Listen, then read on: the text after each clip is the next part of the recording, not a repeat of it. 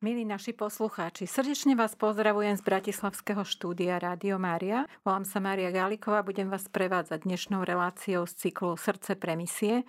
Srdce pre sme začali vysielať pred rokom v januári. Našimi hostiami boli doteraz vždy kňazi, misionári a misijní dobrovoľníci, ako aj zástupcovia rôznych organizácií, ktoré sa venujú misijnej a charitatívnej činnosti. Dnešnou reláciou vstupujeme vlastne do druhého ročníka tej, tohto cyklu a keďže mesiac január je zaujímavý aj tým, že začína sviatkom Pany Márie Bohorodičky 1. januára a končí spomienkou na svätého Jana Boska 31. januára, veľkého ctiteľa Pany Márie. Čerpali sme z toho aj inšpiráciu pre výber dnešného hostia. Ja som veľmi rada, že v našom štúdiu dnes môžem privítať Dona Petra Kuchára, salesianského kňaza, misionára. Vítaj, Peter. Ďakujem veľmi pekne za pozvanie. Veľmi si vážime to, že si pricestoval skoro 200 kilometrovej vzdialenosti a, a prišiel si do Bratislavy, takže veľmi, veľmi srdečne ja si to ďakujeme. Vážim, že, že tu môžem byť. Ďakujem. My sme spolu robili rozhovor v auguste 2020. Žiaľ, tento rozhovor už nemáme ani v archíve, ale ešte vtedy táto relácia neexistovala, ale bola takou prvou motiváciou a inšpiráciou, aby vôbec sme mohli takúto e, reláciu začať vysielať. Takže sme veľmi radi, že, že, že teda môžeme zase sa spolu porozprávať o, o tvojich misijných skúsenostiach aj ako Salesiana, vlastne preto, že máme tento mesiac taký, taký jedinečný v tom aj, že teda máme e, začiatok salesianského výročia, o tom si povieme neskôr. Ešte taká poznámka pre našich e, poslucháčov, že dnes nie sme v štúdiu len samotný vysielací tým, ale je tu s nami aj, aj Don Bosko, teda relikvia Dona Boska a na záver nám Don Peter Kuchár s ňou udeli všetkým e, požehnanie po svojej modlitbe. Pre našich posluchačov ešte dôležitá informácia, že vysielame v živom vysielaní, takže nám môžete zatelefonovať svoje zvedavé otázky na telefónne číslo 02 32 11 7270 alebo môžete poslať SMS-ku na číslo 0901 909 919. Tak by sme začali aspoň tak, že by si sa nám vedel predstaviť ako, ako kňaz, Salesian. Prečo si sa stal uh, Salesianom, alebo čo ťa motivovalo k tomu, že si vstúpil do tejto rehole? Je pravda, že keď som sa rozhodoval pre povolanie, alebo som ho tak si v tej duši cítil to volanie, no nebolo to také hneď e, jednoduché, že hneď som sa tak nejak vrhol do náruče, alebo že ako tí apoštoli, teraz sme to mali v nedelu, hej, že opustili hneď všetko a išli za Ježišom. Bol tam určitý taký vnútorný boj, prechádzalo to takým určitým vývojom. E, no a k Salesianom som tak cítil, e, si pamätám e, také volanie po takom osobnom rozhovore s Jozefom Luscoňom, to bolo Zajímavé, že to bolo teda v terajšej kaplnke u Salesianov. Vtedy to ešte nebola kaplnka, to bolo také stavenisko, to bolo tesne e, po tom prerode z komunizmu, takže všetko sa tak nejak obnovovalo, rekonštruovalo. A tam sme sa tak rozprávali o tej nejakej formácii. Ja som už vtedy tak cítil, že pán ma volá týmto smerom. No on mi vtedy povedal, že aká je, aká je tam postupnosť. Najprv má ašpirantku, potom je kandidátka, potom je noviciát ja som sa vtedy chytil tak za hlavu a reku, tak e, čím skôr treba začať, lebo vidím, že tých rokov je veľa. Ja som myslel, že hneď idem do noviciátu a začínam teda formáciu, ale on mi vtedy povedal, že nie, že tam sú ešte dva roky prípravy, tak, tak ja som bol vtedy hneď rozhodnutý, že chcem to skúsiť, aj keď som nebol ešte na 100% rozhodnutý, ale si hovorím, mám čas, aby sa to ešte vo mne vyčistilo a aby som zistil, či je to tá cesta. Uh bol aj tak osobne pre teba vzorom nejaký Salesian okrem Dona Luscoňa, alebo, alebo viac menej Don Bosco, alebo, alebo uh, na základe čoho si sa tam takto... pôsobilo viacero Salesiánov v Prešove, v podzemí, čo je teda v tej podzemnej cirkvi ešte za totality. Aj rodičia chodevali na také stretnutia, to si živo pamätám. ako sa stretávali také určité rodiny po nociach a niekedy až do polnoci dokázali sa tak spolu modliť, meditovať, zdieľať a som to tak obdivoval, lebo však ráno potrebovali stavať do práce, že bolo to aj taká obeta a Salesiani Jozef, teda Alois Špaldoň, zvlášť on tak pracoval s rodinami. Potom Tono Červeň bol v tej partii Prešovskej, Joško Mihok. Tak to bola taká štvorka úderná, ktorá vtedy urobila veľmi veľa v tej takej podzemnej cirkvi a vlastne tak pripravila mnohé rodiny a mnohé také nové povolania potom, aby keď padol komunizmus, tak sme zažili taký rozkvet. No ja som chodil na stredka ešte za totality, takže v podstate tam sa pomaličky chystala tá nejaká taká cesta. Tam som robil nejaké také prvé duchovné kroky, tie boli z rodiny a potom ešte k tomu tie stretnutia, prvé duchovné cvičenia, postupne duchovné obnovy, animátor. No a tak sa to nejak nabaľovalo potom. A ako sa pozerala na tvoje kroky do rehole tvoja rodina, rodičia alebo súrodenci? Ako na to reagovali? Hmm, myslím, že z začiatku tomu nedávali nejakú veľkú nádej, že, že by to mohlo byť uh, to moje. Uh, a ja sám som sa orientoval úplne iným smerom. Tiež som si stále vybavoval nejaký, že si postavím domček, založím si rodinu, budem angažovaný laik. Toto bol môj vždy sen. Takže v podstate aj oni si mysleli, že asi toto bude moja budúcnosť, ale tak, jak sa hovorí, že človek mení, pán Boh mení, ono sa to zmenilo. A, takže Uh, možno, že začiatku nedávali tomu také veľké nádeje, si mysleli, že to tak možno, že ma to prejde po určitom čase, ale ono to tak pokračovalo a si myslím, že boli radi, lebo tým, že oni mali sami ten kontakt so Salesiánmi ešte za totality, uh, takže to prijali tak úplne v pohode. Ako. A teraz sú radi, že si sa rozhodol pre tento krok. Keď si študoval, tak si bol aj dva roky v Turíne ako prípravné štúdium. Bol si blízko Dona Boska mal si možnosť navštíviť aj jeho hrob a aké si mal z toho dojmy alebo pocity alebo Určite je to veľká milosť byť v Turíne a môcť tam aj študovať. Ja som si to veľmi vážil tie dva roky v Taliansku pri Dom Boskovi. Boli sme tam taká väčšia partia študentov a boli tam aj niektorí slovenskí saleziani, ktorí tam pôsobili. Dokonca pán Mm, no neviem, či si spomínam teraz na to meno, bol tam jeden e, koadjutor zo Slovenska, ktorý mal na starosti tie izbičky Domboska, takže kedykoľvek e, sme tam vlastne mohli ísť a pozrieť si tie veci. Niekedy nám otvoril dokonca aj ono toho mal kľúč, že napríklad bola tam posteľ, na ktorej zomrel Dombosko, že sme sa toho mohli až dotknúť, čo boli vynimočné milosti. Ako, no, je to, boli to vynimočné dva roky. Keď si konečne po tom dlhom čase doštudoval a, a stal si sa kňazom, mal si predstavu o tom, že čo bude teraz, že čo teda budeš v nejakej farnosti, budeš pracovať s mladými, alebo hneď ja si sa tak, rozhodol pre misie? Vo vnútri som tak uh, koketoval s takou jednou myšlienkou, tou takou misínou, lebo ja si pamätám, že ešte keď som bol v noviciate, tak chodili z Japonska misionári tak trošku agitovať. Ja si pamätám doteraz do Suchana, Foltína, ktorí tam prišli. Pozrite sa, už máme svoje roky, bolo by dobre, keby tu prišla nejaká, nejaká náhrada, alebo tak nejak v tom význame. Tak e, ja som si kladol tiež tie otázky a som sa tak trochu orientoval tým smerom. E, ono to tak pomaly postupne dozrievalo aj počas tej mojej formácii, veď to trvalo 10 rokov. Takže to bolo dosť dlhé. Keď nikdy som v tejto veci nemal tak istotu. A ja som to vlastne vtedy, vtedejšiemu provinciálovi povedal, Vladkovi Feketemu, že, e, že teda môžem to vyskúšať. E, a on v podstate mi umožnil to, že, že vlastne som nešiel s nejakou misijnou výpravou oficiálne, ale povedal, tak dobre, ja sa dohodnem s provinciálom z Japonska, choď, uvidíme. Takže tak som sa ja dostal do Japonska na rok s tým, že ešte hlavný predstavený, ktorý mal vtedy na starosti misie, mi hovorí, počúvaj dobre, že Japonci majú ešte pod sebou misiu na Šalamúnových ostrovoch. Keby náhodou tam potrebovali pomoc, tak ťa prosím, aby si bol disponibilný tam ísť.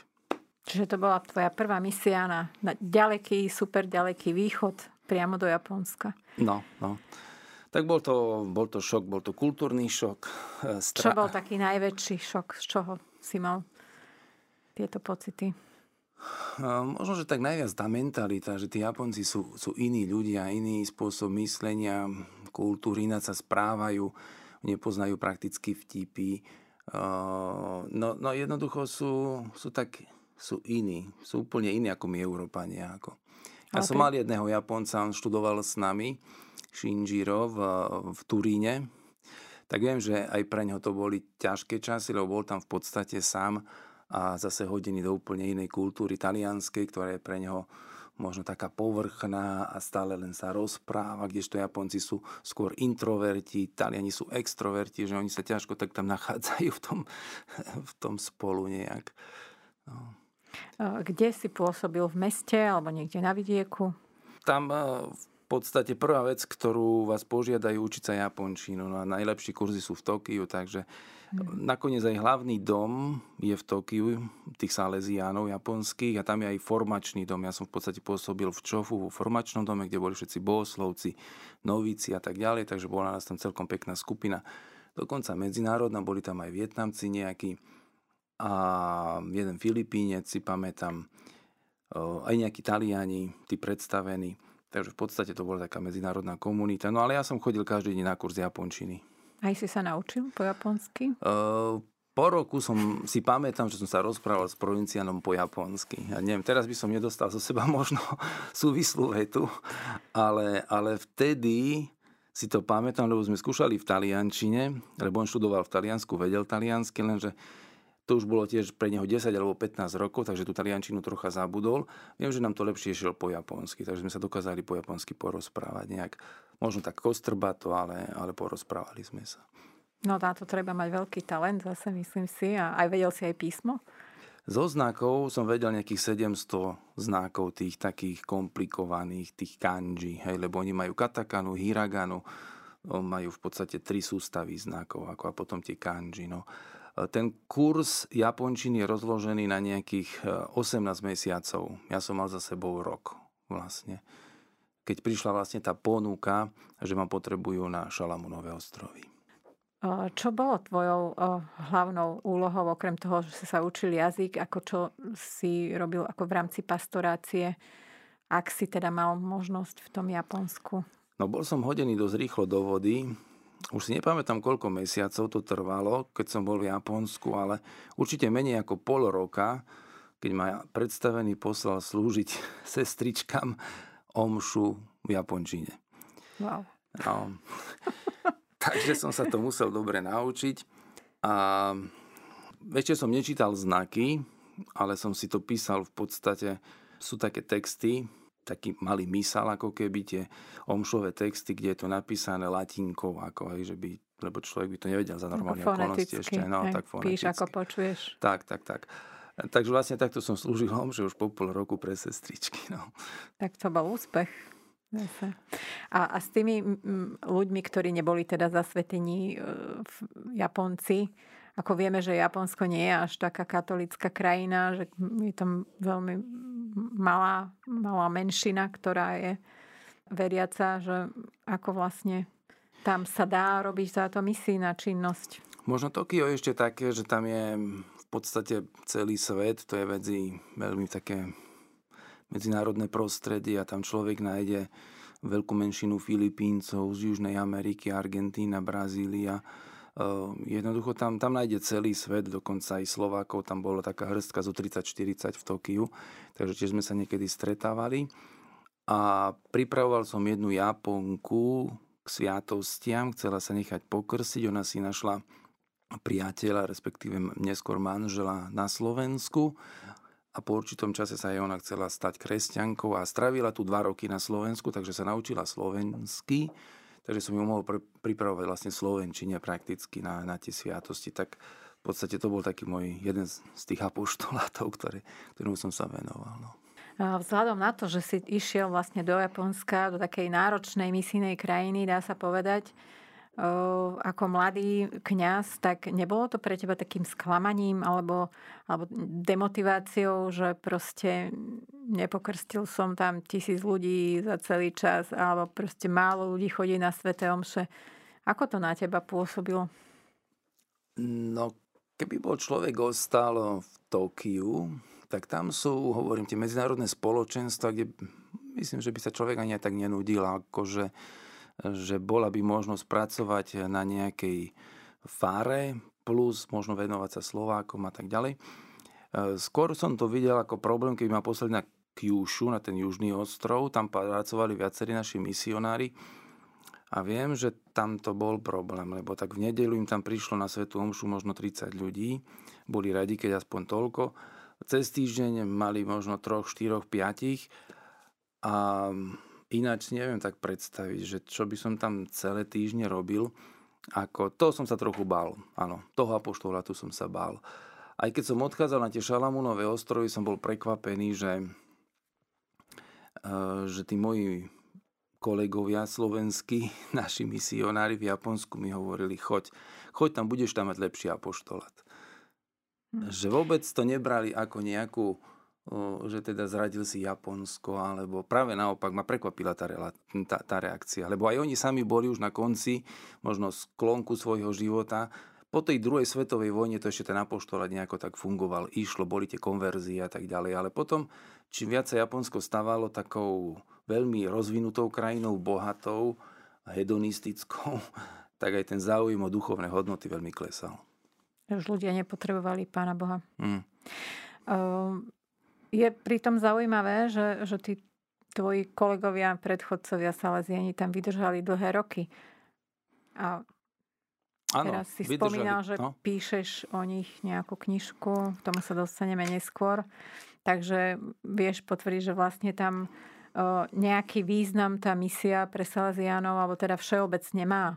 Aj, aj vzhľadom k tomu, že teda tam takú dlhú dobu tá misia existuje? Určite, tam vznikli, no, naši misionári založili niekoľko takých tých misijných staníc na tom ostrove Kyushu, je tam viacero Poliakov, väčšinou tí cudzinci sú tam sústredení, na juhu je tam aj niekoľko Talianov, mm, ale hovorím, že no, ja som ich nevidel nejakých nadšených, ako skôr taký, že mi prišli trocha takí sklamaní z toho, že tí Japonci vôbec neodpovedajú tak, ako by chceli, alebo vzhľadom na tú obetu, možno ktorú podstupujú a tú snahu, ktorú do toho dávajú a tak ďalej, že mi prišli troška takí sklamaní, že vôbec nenachádzajú tú satisfakciu z toho apoštola, to tak ako by čakali. Nejaká charitatívna činnosť e, sa tam dá vykonávať? Sú tam chudobní ľudia alebo takí, čo by vyžadovali pomoc? Tak Japonsko je veľmi bohatou krajinou a aj po tej sociálnej stránke je tam, myslím, že celkom zabezpečené pre tých cudzincov, ktorí tam prichádzajú. Viem, že z Vietnamu tam utekali ľudia. Majú tam aj oni teda nejakých imigrantov, ale myslím, že sa dokážu to o nich celkom dobre postarať. Viem, že niektorí z tých našich misionárov robili aj túto činnosť. Don Suchan to spomínal, že sa, že sa stávali, e, starali aj o imigrantov, ale to bolo v nejakých 80 90 rokoch. Z Japonska sa presunieme ešte stále na ďalekom východe na Šalamúnové ostrovy. Peter, prosím ťa, kde to je? Možno veľa ľudí nevie si ani predstaviť, kde to je. Je to koniec sveta? Alebo to som to aj je? ja nevedel. Prvá výzva bola, že ísť v lete e, so študentmi z japonských univerzít na misiu do Papuíňu Guinei a na Šalamúnové ostrovy. Salesiani v Japonsku tak mali zabehnuté, že vždy v lete organizovali jednu skupinu do Papuj a jednu na Šalamúnové ostrovy, kde mali svoju, svoju misiu. Tak ja som tam išiel s jedným kňazom Poliakom, ako tak e, ako tí zodpovedný za tú, za tú skupinku. No a tam sme boli iba niekoľko týždňov, tak v podstate pracovať aj manuálne, aj spoznať tú miestnu kultúru pre tých mladých Tokíčanov. To bol to bol nevšedný zážitok a pre mňa tiež, lebo ten, ten život je úplne, úplne iný. Ako človek má pocit, že sa vráti tisíc rokov dozadu, lebo ten život je úplne jednoduchý na, jednoduchý na tých ostrovoch. Um, je tam málo tej civilizácie, v podstate cesty sú iba okolo hlavného mesta, nejaká elektrika a ostatné je také viac menej les, džungla a teda aj tí ľudia v podstate, no oni není žiadne tajomstvo, že sú to aj potomkovia ľudožrútov. Hmm. Takže, Čiže no. to, to je také súostrovie v Tichom oceáne. Áno, hmm. áno, je ich tam okolo tisíc ostrovov roztrúsených. Je to od Austrálie, severovýchodne, ako končí Papua New Guinea, začínajú Šalamunové ostrovy. No pre Tokijcov to musel byť tiež veľký šok, ale asi aj pre Slováka, keď príde do takej exotickej e, krajiny. Čo ťa tam najviac prekvapilo hneď na začiatku? V podstate vojna. Tam bola občianská vojna, ja som bol prekvapený, že vôbec teda sme tam boli, alebo že sme tam išli, lebo vedeli, že sú tam nepokoje. Ono to tak bolo, že, že už to končí, že už bude, dojde k zmiereniu a tak ďalej. Výhodou je, že v podstate Salesiani majú dom hneď pri letisku vlastne. Je tam taká škola Henderson a takže sme tam vlastne bývali. Ale pamätám si jeden z prvých zážitkov a aj nám hovorili tí miestni, že lebo mali sme jednu, jednu teda misijnú stanicu v Tetere, to bolo asi 20 km od hlavného mesta, tam sme chceli ísť, respektíve nás tam posílali. Tých aut tam není veľa, ako Salesiani sme mali jednu takú dodávku, tak uh, viem, že bola tu naša farnosť, tak nám volali z nemocnici, že niekto zomrel a treba ho odviezť domov, teda do tej farnosti a pochovať. No a tam, viete, to je s tými mrazierenskými boxami nie nejako, no, že tu že ten neboštík ako môže byť tam niekoľko dní. Tam, tam sú obrovské horúčavy, jednoducho zabali sa do plachty a treba ho čím skôr pochovať. Tak sme išli do tej farnosti, ale v podstate po ceste nás zastavili nejaké hliadky, respektíve ľudia povedali, nechoďte tam, tam sa strieľa, tam sa ešte strieľa. Dokonca mi povedal, že tam mi zabili syna minule. A tento týždeň mi tam zabili syna, jeden chlapík nám to hovoril. No a tak e, to boli z prvých zážitkov, že teda sme riskovali život a jednoducho, no mali sme tam zabalenú mŕtvolu na tej korbe, 40 stupňov vonku, slnko páli, ako, že čo, kde, ho, kde, kde ho človek pochová. Ako, jednoducho tak e, celá, celá rodina ho čakala v tej farnosti Teter, jednoducho bolo tam treba prejsť, aj keď sa riskovalo, že, že tie rebelské skupiny nás mohli v pohode zastaviť, oni boli odzbrojení, mohli povedať, vystúpte si z auta, nechajte nám auto, môžete ísť. Alebo mohli nám mohli nás aj ohroziť na živote. Ako aj tí ľudia, ktorí sú sfanatizovaní, oni vtedy nerozmýšľajú. To bola vojna medzi kým? Nejaké kmene? To bola miestne? občianská vojna medzi nimi, hej. No, tam o nejaký vplyv, o územia a tak ďalej. No. Najprv to mali Angličania, oni to držali ako tak pod kontrolou, aj tam nejakú infraštruktúru vybudovali peknú, aj dokonca tam nejaké fabriky rozbehli, parlament sa vybudoval a tak ďalej. No ale väčšinou je taká skúsenosť, že ako náhle si to tí miestni zoberú, sami pod kontrolu, tak potom sa sami medzi sebou nemôžu dohodnúť a väčšinou vznikne nejaký konflikt. Čiže okrem tejto zlej politickej situácie ešte si mal nejaké negatívne zážitky? No my sme sa tam vrátili, ako, ale to si pamätám, došli sme na tú stanicu, ja som si išiel obzrieť tú misijnú stanicu, prišiel ku kostolíku, za kostolíkom už bola len taká obrovská tráva, lebo že to je tropické prostredie a zrazu niekto na mnou vybehne so samopalom. som nechápal, zľakol som sa, ja jeho, ono možno mňa, taký mladý chalan, neviem koľko mohol mať, možno nemal ani 20 rokov a, a prešiel okolo mňa s tou puškou a, a išiel kde si ďalej. Hej, neuhrozil ma teda, ale, ale počuli sme, ako sa strieľa nedaleko. No, takže nebola to až taká švanda. No my sme sa teda vrátili potom v pohode do toho Tokia s tými e, študentami bez nejakej újmy na zdraví ale predstavení ma prosili, eh, že potrebujú jedného kňaza súdne na Šalamúnové ostrovy na tú misiu v Tetere. Prešlo niekoľko mesiacov, tam sa situácia skutočne upokojila. Eh, keď som tam prišiel, ja som tam prišiel, dneska sme v predvečer Sviatku svätého Františka Saleského. Ja som prišiel na Šalamúnové ostrovy presne na Sviatok svätého Františka, alebo v predvečer, tak nejak. Takže je vlastne výročie. výročie. No.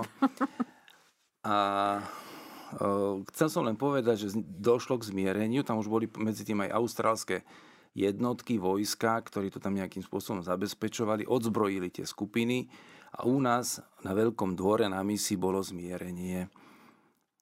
Tí Austrálčania priniesli všetky zbranie, ktoré zhábali, ukázali ich verejnosti, že už môžu byť spokojní, že, že vojna skončila a že môžu začať nový život. A to sa odohralo v podstate na našej misii. Tak to bol len taký prvý zážitkov alebo také naštartovanie tej, toho nového začiatku na tej misii v Tetere. Koľko si tam potom vydržal pôsobiť No, tam medzi tými potkanmi som nevydržal dlho. Aj keď ja som hrdý, že som tam vydržal ten rok, lebo v podstate tam nechcel ísť nikto bývať. Ten napríklad misionár z Číle, čo tam bol predo mnou, tam nevydržal ani jednu noc, lebo tam bolo kopec potkanov na tej misii. A vydržal som tam rok, potom som mal ísť, po dvoch rokoch som mal nárok na dovolenku, že mohol som sa vrátiť na Slovensko, tým, že som bol rok v Japonsku a rok na Šalamunových ostrovoch, ale ja som sa vtedy necítil, že by som sa mal po pár týždňoch znova vrátiť na tú misiu a pokračovať ďalšie dva roky. Bol som vtedy mladý kňaz a jednoducho som sa vtedy na to necítil. Ja som chcel zostať na Slovensku a lebo človeku to zoberie veľmi veľa síl. Ja som tam nebal ani nejak postarané o to, aby, aby človek mal nejaké zázemie, nájsť si napríklad nejakého spovedníka, to nie je také jednoduché tam niekoho, kto by vás viedol, kto by vás posúval ďalej. Jednoducho ste tam tak odkazaní v tom lese viac menej sám na seba a čo urobíte, urobíte. A no ako žiadne zázemie skoro. Hej, a toto je najlepšia cesta, ako o, stratiť povolanie. Čo sa Japonci, jednému japonskému spolubratovi potom aj stalo. To bol človek, ktorý bol so mnou na misii, a on sa po niekoľkých rokoch normálne oženil s miestnym dievčaťom a zostal žiť v lese. Aj to sa stáva. Že no. Sú aj takéto skúsenosti, ale uh, potom, keď si prišiel na Slovensko, tak si pôsobil niekde vo farnostiach, alebo čo potom ďalej? Ja som bol poslaný na Oravu. Bol to tiež to taký kontrast klimatický zo Šalamúnových ostrovoch na Oravu. Začínala zima, myslím, to bolo niekedy október, november, tak nejak. No a tam som potom strávil niekoľko veľmi pekných rokov, pastoračne, pre mňa veľmi dôležitých. Postavilo sa tam nové pastoračné centrum, kostol, ako ja na Oravu veľmi rád spomínam, aj na tých 6 rokov prežitých tam. Po šiestich rokoch si sa vrátil zase k misiám, ale už trošku iným spôsobom, dá sa povedať. Lebo si bol zvolený ako misijný delegát u Salesianov a zároveň si bol predsedom občianského združenia Savio, ktoré majú Salesiani.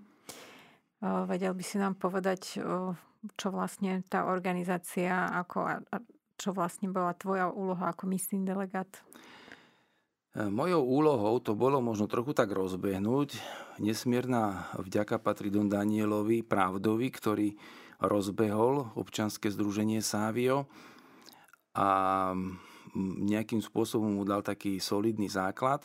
Mojou úlohou to bolo možno tak trochu viac rozvinúť do šírky a prísť nejakými novými projektami, novými nápadmi, Myslím, že sa to celkom aj podarilo, že sme urobili kus dobrej práce, viaceré projekty, či už v Sudane, v Kenii sa podarilo dotiahnuť do konca. Mali sme veľmi slušné počty misijných dobrovoľníkov. Každý rok sme vysielali okolo 15 misijných dobrovoľníkov do rozličných krajín sveta. A takisto Tehlička pre misie bol celkom úspešný projekt. Ehm, myslím, že to bolo fajn. Ako bolo to také veľmi hektické obdobie v mojom živote, si pamätám. Ale keď som videl, koľko robia iní, stále som mal pocit, že robím málo. Keď som pozrel na pána Krčmeriho napríklad, koľko on stíha, si hovorím, ja mu nesíham ani po členky. Ale úspešne ste spolupracovali aj napriek tomu. Ja si pamätám, že my sme sa vlastne v tom období aj zoznámili spolu, keď som prišla ako dobrovoľnička do Savie a, a ty si prišiel ako nový misijný delegát, takže aj touto cestou ti verejne ďakujem za, za tie moje uh, za, za tie učiteľské roky, ktoré som aj ja to bola veľmi milá zažila. spolupráca, veľmi rád si na to spomínam. Uh, vieme, že teda uh, si pôsobil aj v Keni ako misionár uh, dva roky.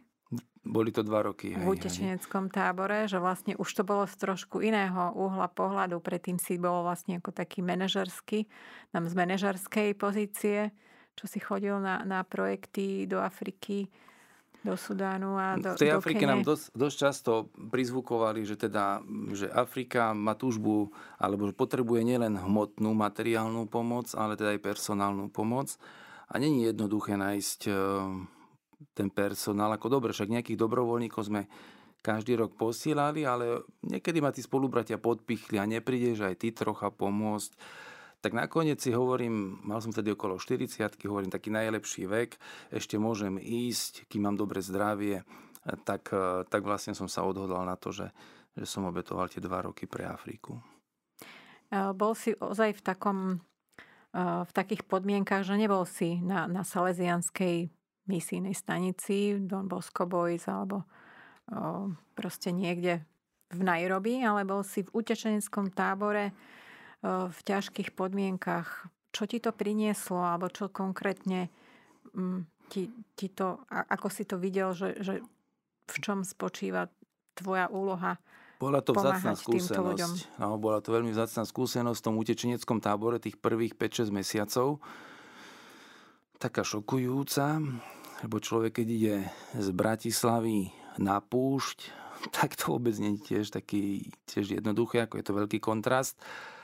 A hlboko v púšti, kde v podstate není nič, len zrazu sa vynoria nekonečné um, ako, ako také huby v lese, stany a 100 tisíce, teda nechcem povedať 100 tisíce, okolo 100 tisíc teda ľudí, ktorí býva v púšti, o ktorých svojím spôsobom bolo postarané, že mali aspoň ten stan nad hlavou a že bola tam pitná voda a nejaké dávky jedla, ktoré zabezpečilo OSN. My ako Salesiani sme tam mali veľkú technickú školu. Tam bolo viac ako tisíc žiakov od e, všetkých denominácií a národností, aké si viete predstaviť africké. A mm, ja som veľmi obdivoval, že niečo také v tých podmienkach dokáže existovať, lebo tam není elektrika. Skúšte si fungu- predstaviť školu bez elektriky. No, jednoducho my sme mali jeden obrovský generátor, ktorý dorábal tú energiu pre celú školu, aby to mohlo vôbec fungovať. No a všetky tie problémy okolo, aby to nejakým spôsobom naplnilo to svoje poslanie, vôbec nebolo jednoduché, lebo na tej pušti ani nič. Museli sme tam dovážať drevo, bola tam nejaká stolárska dielňa, automechanická dielňa. Teraz si predstavte, kde kúpiť nejaké súčiastky na púšti, alebo čo si, že, že celá tá logistika bola nesmierne komplikovaná, aby to A prečo škola na púšti teda vznikla vlastne? Vzniklo to kvôli tomu, lebo tí utečenci prakticky, oni celé dni nemajú čo robiť. Oni sú tam, tí dospeláci sa snažia rozbehnúť si, oni to volajú small business, keď nie- niekto nájde stôl a jednu stoličku a má čo predávať, tak to tam vyloží a predáva. A tí žiaci, ako čo majú robiť ako celé dni, tak e, aspoň tie školy tam fungovali, chvála Bohu, teda boli tam nejaké základné školy a v podstate jediná technická škola, že, kde sa mohli naučiť remeslo a mohli sa dokonca naučiť s počítačom. My sme mali tam počítačovú učebňu, kde bolo 30 počítačov na púšti, to je, to je nonsens. Ako. Bez elektriny. No, tak z toho generátora teda bola, bola energia. No ale ešte odvážnejší projekt mali jezuiti, ktorí mali práve, priame prepojenie na svoju univerzitu v Amerike a mali určitý, určité číslo študentov teda, ktorým nejakým spôsobom e, dali možnosť urobiť si na diálku tie štúdia, že, e, že nejakým spôsobom počúvali, participovali na prednáškach, museli samozrejme ve- vedieť veľmi dobre anglicky a dokonca si mohli urobiť titul takto na diálku v Amerike, čo bol úžasný projekt. A utečenecký tábor, pre koho to vlastne existuje tam? Ako pre akých utečencov v Keni? Tam to bolo, predovšetkým tam boli utečenci zo Somálska, to je vždy problémová krajina doteraz. Potom Južný Sudán, tam sú tiež stále konflikty, ale boli tam aj ľudia z Rwandy ešte od tej genocídy, ktorý, ktorá tam bola, potom z Konga, aj Tanzánia. No ako viaceré denominácie, ale väčšinou tie štáty okolo. Čiže z iných afrických krajín, no. ako nie z Kene. Lebo potom sú aj vnútorní vysídlenci, ako v Južnom Sudáne. Uh, vieme, že aj Salesiani sa o nich starajú v Džube. Tak, Tieto utečenecké tábory. Tie učenecké tábory sú na viacerých miestach. Ten v Kakume bol jeden z najväčších, tam bolo cez 100 tisíc ľudí. To bolo veľké mesto v podstate uprostred púšte. E, chodia aj dobrovoľníci do týchto utečenských táborov, alebo Dobrovoľníkov sme tam nemali. Mm, nie. Bola tam síce Majka Sliacka, Áno, tá bola tam na začiatku niekoľko týždňov, možno mesiacov. Terajšia, respektíve ex-šéfka UNICEFu tu na Slovensku. Takže aj ona mala úžasnú skúsenosť s tými utečencami tam. Mm, potom tam bola nejaká skupinka z Izraela, ale oni si tam boli len tak pozrieť. Ale nejakých dobrovoľníkov si nepamätám tam z toho utečeneckého tábora. Boli tam dosť extrémne podmienky na to, aby jednak tá malária Mm, to bol stály taký, stále také nebezpečenstvo a potom veľké horúčavy a tie, tá, tá klíma tam bola taká extrémna. No. Spomínal si, že takéto podmienky boli aj na Šalmúnových ostrovoch, horúčavy, to podnebie, aj, aj, aj, aj proste riziko rôznych tropických chorôb. Ako si to prežíval, už nemyslím len fyzicky, ale aj, aj aj o, psychicky, ako si znášal také aj odlúčenie od toho európskeho štandardu? A ešte vzhľadom na všetky tieto riziká, ešte nebude aj občianská vojna. Ako si to prežíval ako, ako človek a ako kňaz? Čo ti dávalo silu, aby si tam vydržal, aby si dokončil ten svoj čas, ktorý tam máš stráviť? Ano, tie podmienky, ktoré majú teraz misionári a niekedy sú neporovnateľné, aj keď nehovorím, že to není tvrdé, ale aspoň čo sa týka komunikácie, to, je to neporovnateľné. Ja teraz pracovávam tých japonských misionárov a mám tam hrby listov, ktoré oni písali, ktoré išli celé týždne na Slovensko. Potom to tu komunisti nejakým spôsobom ešte e, všetko museli skontrolovať, niečo poprerábali. Si predstavte, ja som teraz zistil, že Don Heriban, známy biblista, Ehm, jemu komunisti tak zmenili listy z Talianska, že vlastne eh, jeho rodičia dostali správu, že vlastne pracuje v bani a že zomrel. Jeho rodičia odslúžili, alebo dali teda odslúžiť zadušné omše za vlastného syna. Ešte živého. Živého, ktorý študoval v Taliansku. Až potom sa to vyjasnilo, že nie, že on študuje, že sa, bude, že sa stane kňazom a tak ďalej. No ale vždy tá korešpondencia bola veľmi taká ťažkopádna. Ani sme ne, ani nevedeli, že tá čo príde, čo nepríde a, a čo v tých listoch oni prekrútia. A potom videli po tých rodičov po 15-20 rokoch. To, to sú šialené obety. Hm. Ako v podstate ja, ja som ich videl na obrazovke tých rodičov, ako že to je neporovnateľné, aj keď uprostred púšte, ale aj tam ten internet fungoval, aj keď sa za to platilo, ale mohol som ich vidieť na obrazovke a mohli sme sa kedykoľvek porozprávať, tak je to oveľa jednoduchšie ako niekedy. Áno, ale čo ti konkrétne dalo silu? Um, nejaký tvoj patrón alebo ku ktorému by si sa...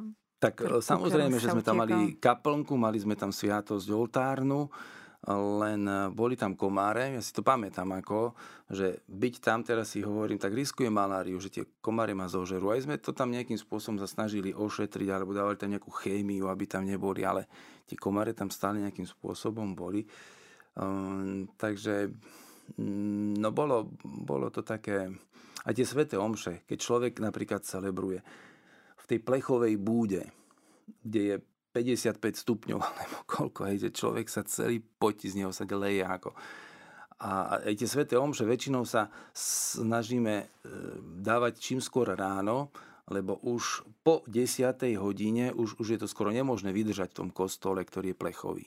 Ešte kopa ľudí a musíme podotknúť ešte, no. že v Afrike sveté omše nie sú pol hodinu ani hodinu. No, no, no.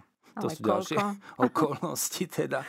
Aj, aj dve keď... hodiny, aj tri možno. Tak, keď je väčšia slávnosť, ako hej, hej, hej. Ale taká bežná nedelná sveta omša, záleží, koľko priestoru sa dá miestnemu zboru, ktorý tancujú a spievajú a tak ďalej. No ale väčšinou aj tam tie bežné sveté omše sme sa snažili do tej hodiny vtesnať, aj kvôli tomu, že ten misionár ich mal viacej tých svetých homší, akože jednoducho musel utekať na ďalšiu misiu alebo do ďalšieho kostola. Prešli by sme teraz z tých extrémnych podmienok, keď si sa vrátil naspäť na Slovensko, Peter, a bol si tu na rôznych miestach a vrátil si sa na takú špecifickú misiu, dá sa povedať. Síce v Európe, išiel si do Talianska, kde si strávil v, jednej, v jednom spoločenstve, ktoré sa volá Nové horizonty, skoro 5 rokov. Čo by si nám vedel povedať o tomto období svojej misionárskej činnosti, ak by sme to tak vedeli nazvať? Čo sú Nové horizonty a o akých klientov sa starajú a čo bola tvoja úloha? Tak je to možno taká iná misia, ako sme bežne zvyknutí z tých misijných krajín, ako ale aj tu v Európe máme misie. A toto bola taká misia medzi tej Chiari a ktorá boli takým, bola takým mladým, odvážnym dievčaťom a išla do podsvetia Ríma, aj do tej, medzi teda tých posledných narkomanov, alkoholikov a tých, ktorí v podstate sa stretávali tam na tej stanici Terminy. To vtedy bolo povedané, že to je teda miestne peklo. Teraz je tam úplne ináč urobený, obrovský obchodný dom prakticky na tej stanice Terminy, ale pri nejakými 30 rokmi to, to tých podchodov bolo peklo, kde sa bali zostúpiť aj policajti. Čiže Chiara Amirante založila Nové horizonty? Áno, áno, ona je, je, je za týmto projektom, aj keď ona nejakým spôsobom nemala nejakú ambíciu zakladať niečo výnimočné. Skôr jej e, ležal na srdci osud tých ľudí, ktorí tam e, v podstate nejakým spôsobom ako keby preflakali ten svoj život v tých, v tých kadejakých závislostiach a si povedala, že predsa aj pre týchto ľudí musí byť nejaká nádej, že nestačí im tam dať bagetu a deku, aby prežili, že, e, že nejakým spôsobom musí existovať možnosť, ako ich pozdvihnúť z toho pekla. No a tak keď to tak skrátim, založila potom jednu komunitu v Ríme, aj keď to vôbec nebolo také jednoduché, lebo niekoľko rokov zháňala nejaké ubytovanie, ktoré by bolo vhodné pre nich, respektíve nie, že bolo vhodné, aby, aby to niekto daroval. Lebo ako náhle sa ti e, tí ľudia dozvedeli, podnikateľa, už kdokoľvek, teda, že ide o drogovo závislých, tak odskočili od toho. Jednoducho tam nechceli mať takýchto ľudí. Takže trvalo to dlho, kým ona našla nejaké útočisko a kým mm, potom nejakým spôsobom aj nejakí dobrovoľníci naši, ktorí v tom poslaní pomáhali. Je ťažko to skrátiť do pár minút, v podstate v Slovenčine máme jej knihu, životopisnú knihu Zostane len láska, ktorá je neskutočným dobrodružstvom jednej ženy, ktorá je nadšená pre Božie veci. A, a ten príbeh je fascinujúci. Tá kniha bola 15 krát vydaná v Taliansku, teda že stále sa vypredala a mala obrovský úspech aj medzinárodne. Samotný Andrea Bocelli, známy spevák svetových, svetového mena, napísal k tejto, k tejto knihe taký úvod, kde spomína to tvoje prvé stretnutie s Kiarou, aj to, že ako, ho, ako na ňo zapôsobilo to, čo robí táto žena. A ty si sa ako dozvedel o tom, že existujú nové horizonty a, a že proste je možnosť tam ísť spôsobiť ako kňaz? Um, ja som sa to dozvedel, ja som chodil často do Medjugorja a v podstate tá komunita Nové horizonty má aj tam svoju pobočku, jednu komunitu, ktorá tam je a vypočul som si zo pár svedectiev tých ľudí a to ma tak oslovilo. Čo si robil v Nových horizontoch? Čo, ako, ako kňaz, ako si tam s nimi spolupracoval? Ja som bol v podstate vo viacerých komunitách. Ono, najprv som bol v tej citadele, Eh, čo je taký úplný základ, alebo kde je taký ako keby maďarský dom, kde je zakladateľka Chiara Mirante. Tam som v podstate pracoval aj normálne fyzicky, manuálne, čo bolo treba aj v kuchyni, aj, aj čo sa týka upratovania, aj vonku sme sadili kvety, alebo ten, ten prvý rok je úplne taký, že teda manuálna práca, ako Druhý rok som sa potom venoval už prekladom, lebo ma zaujal ten príbeh tej Kiary veľmi, tak si hovorím, toto musíme mať aj na Slovensku, tak pustil som sa do prekladu. No a potom som mal možnosť zažiť ešte tie komunity, kde sa priamo starajú o tých ľudí z ulice, vlastne o tých drogovo závislých, takže vlastne som bol priamo v komunite s nimi, kde som im slúžil ako kňaz Mal som na starosti ten duchovný program. No a to boli zaujímavé zážitky, lebo v podstate tí chlapci vám poroz, človeku porozprávajú ten svoj život, takže odtiaľ mám stovky zaujímavých príbehov. Bol nejaký taký príbeh, ktorý sa ti tak vril do pamäte najviac, alebo ktorý na teba najviac zapôsobil? Či už najviac, pozitívne alebo negatívne? Najviac urobia dojem tie príbehy, kde tí ľudia už sa dostanú úplne na hranu smrti. Oni mi viacerí povedali, tí chlapci, že teda ja už som mal zomrieť, ja už som tu nemal byť. Jednoducho mňa našla nejaká pani na chodníku, ja som bol predrogovaný ako a zavolala sanitku, oni ma zobrali do nemocnice zachránili ma. Ja keď som sa, hovorí, mi jeden z nich, keď som sa potom pýtal, je to možné, a to nebolo prvýkrát, čo ma takto zachránili. Hovorím, jak je to možné, že stále ako keby som dostával novú a novú šancu.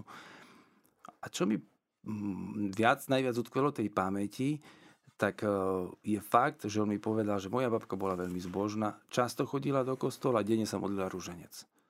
On mi hovorí, že zrejme tam je asi koreň tej veci, že ja dostal, som dostal trikrát novú šancu v živote zmeniť ten, ten svoj život, že už som mohol byť trikrát mŕtvy. Bolo to aj pre teba takým povzbudením?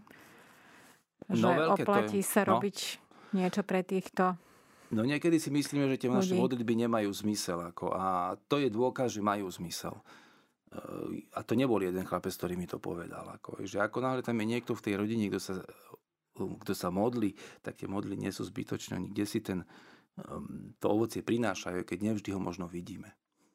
Zažil si aj nejaké obrátenia u týchto drogovo závislých alebo bývalých väzňov? Skoro všetci sú obratení v podstate. Tí ľudia, keď boli vonku na drogách, kto z nich páchol do kostola? Nikto. Ako jednoducho oni sú vtedy naštvaní na celý svet, na rodičov, na rodinu, na církev, na kňazov, na Boha, na všetko. Na všetko. To, že oni potom zmenia v tej komunite život, v podstate to je 20 konvertítov, lebo my, my sa tam spolu modlíme, ako to nie je, že kto chce. Jednoducho prišiel si do tej komunity, taký je program, takže či chceš, či nechceš, si na Svetej Omši. Nikto nedúti odpovedať alebo modliť sa očenáš, ale jednoducho buď tam aspoň prítomný. Ale tá milo spôsob, ja som videl, že na tých aj, aj zvonku, čo prišli, že oni zo začiatku boli len takí, len tak sedeli tam a nič nerobili v podstate, ale keď vidia tých ostatných, ako sa modlia a keď vidia, ako tým ostatným to pomohlo, tak samotných ich to motivuje. Ja si pamätám doteraz jedného chlapca, mal 19, prvýkrát som k nemu prišiel a hovorím, že hm, tak sme sa rozprávali jedno s druhým, teda, že či aj pokrstený, či bol na svetom príjmaní a tak ďalej. Hej, hej, hej, ja mám všetko, ale na mňa to neskúša, daj mi pokoj, ja som ateista. A o dva týždne prišiel, či on sa môže vyspovedať. Ja urobil si krásnu spoveď a, a potom som ho našiel viackrát v kaplnke s rúžencom v ruke. A si hovorím, pred pred týždňami si mi povedal, že si ateista. Nie som ateista. Ako ten, ten rúženec cítim, že mi prináša pokoj do duše, mi povedal. A, a to potvrdzujú všetci tí chlapci, hej, že oni, oni nemajú nič voči Bohu, nemajú nič voči rúžencu, voči Svetej Homši. Oni cítia, že im to pomáha že im to pomáha tú dušu nejakým spôsobom dávať do poriadku. Problém je v tom, ako náhle odídu z komunity, že už sa k tomu nemôžu nejakým spôsobom donútiť. Ako náhle majú tú slobodu a majú internet a mobil, to je pre nich oveľa väčšie lákadlo, ako ísť do toho kostola na tú svetú omšu alebo zobrať ten ruženec do ruky. Keď je to v komunite, nemajú s tým problém, ale už potom sa k tomu majú problém donútiť a to je ten problém, prečo znova upadnú. Ale aj tak eh, je veľmi povzbudzujúce, aj, aj myslím si, že nielen pre teba ako kňaza, ktorý si tam no. pôsobil a pre všetkých ľudí, že aj takýmto spôsobom sa dá niekomu pomôcť a aby teda prišiel na tú správnu cestu, aby našiel. A proste, že to ovocie je vidno, že ovocie modlitby jednoducho existuje, no jednoducho boh funguje. vždy pomôže, ako sa človek otvorí na Boha, tak tam je tá pomoc hmatateľná. Zvlášť u týchto ľudí, ktorí boli úplne na dne, to vidíte, ako sa menia z týždňa na týždeň tí ľudia. Ako tá ľudská dôstojnosť sa tam navracia. Hej, bol som na, na stanicu po jedného, ma poslali teda autom, privez ho, lebo tam má prísť, ten a ten dali mi telefónne číslo. To ten bol dokrvavený, ten bol dobitý, ja som mal strach, či mi neublíži. No, že hovorím, čo sa ti stalo, že si sa pobil? Akože nie, nie, nie, ja som padol ešte a ešte mal nejaké drogy v sebe. Naposledy ešte predtým, ako stihol ísť do komunity, ešte si dal poslednú dávku a prišiel taký dobitý. A, a vtedy by to za toho človek, ak sa hovorí, nedal 5 korún, za, za toho človeka teda, ale potom, keď prišiel ku sebe po niekoľkých týždňoch, mi porozprával svoj životný príbeh, hovorí, ja som pôsobil v Londýne, robil som tam catering, mal som svoju firmu, všetko nám išlo perfektne, robil som to na veľkých štadiónoch, kde hráva Arsenal, hej, mal tam ľudí, prominentných hostia, tak bol šikovný. Ale zamotal sa do drog a tie drogy ho úplne zrovnali.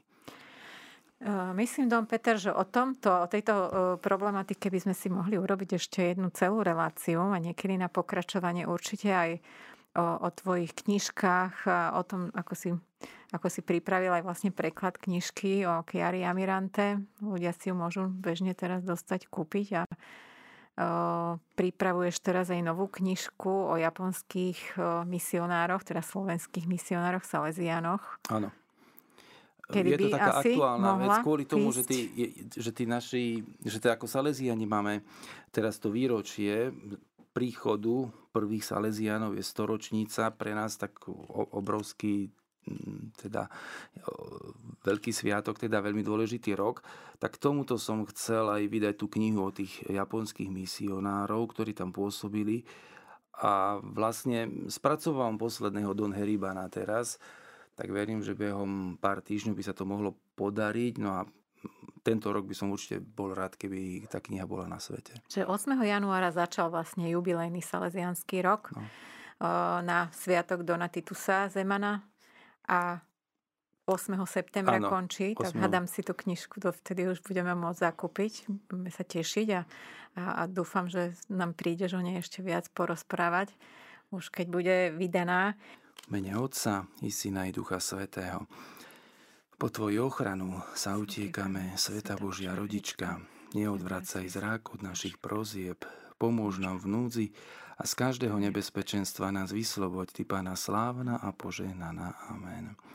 Ďakujeme ešte raz vám všetkým a prajeme príjemný deň. Zostaňte s nami z Rádio Mária, s rádiom, ktoré sa s vami modlí.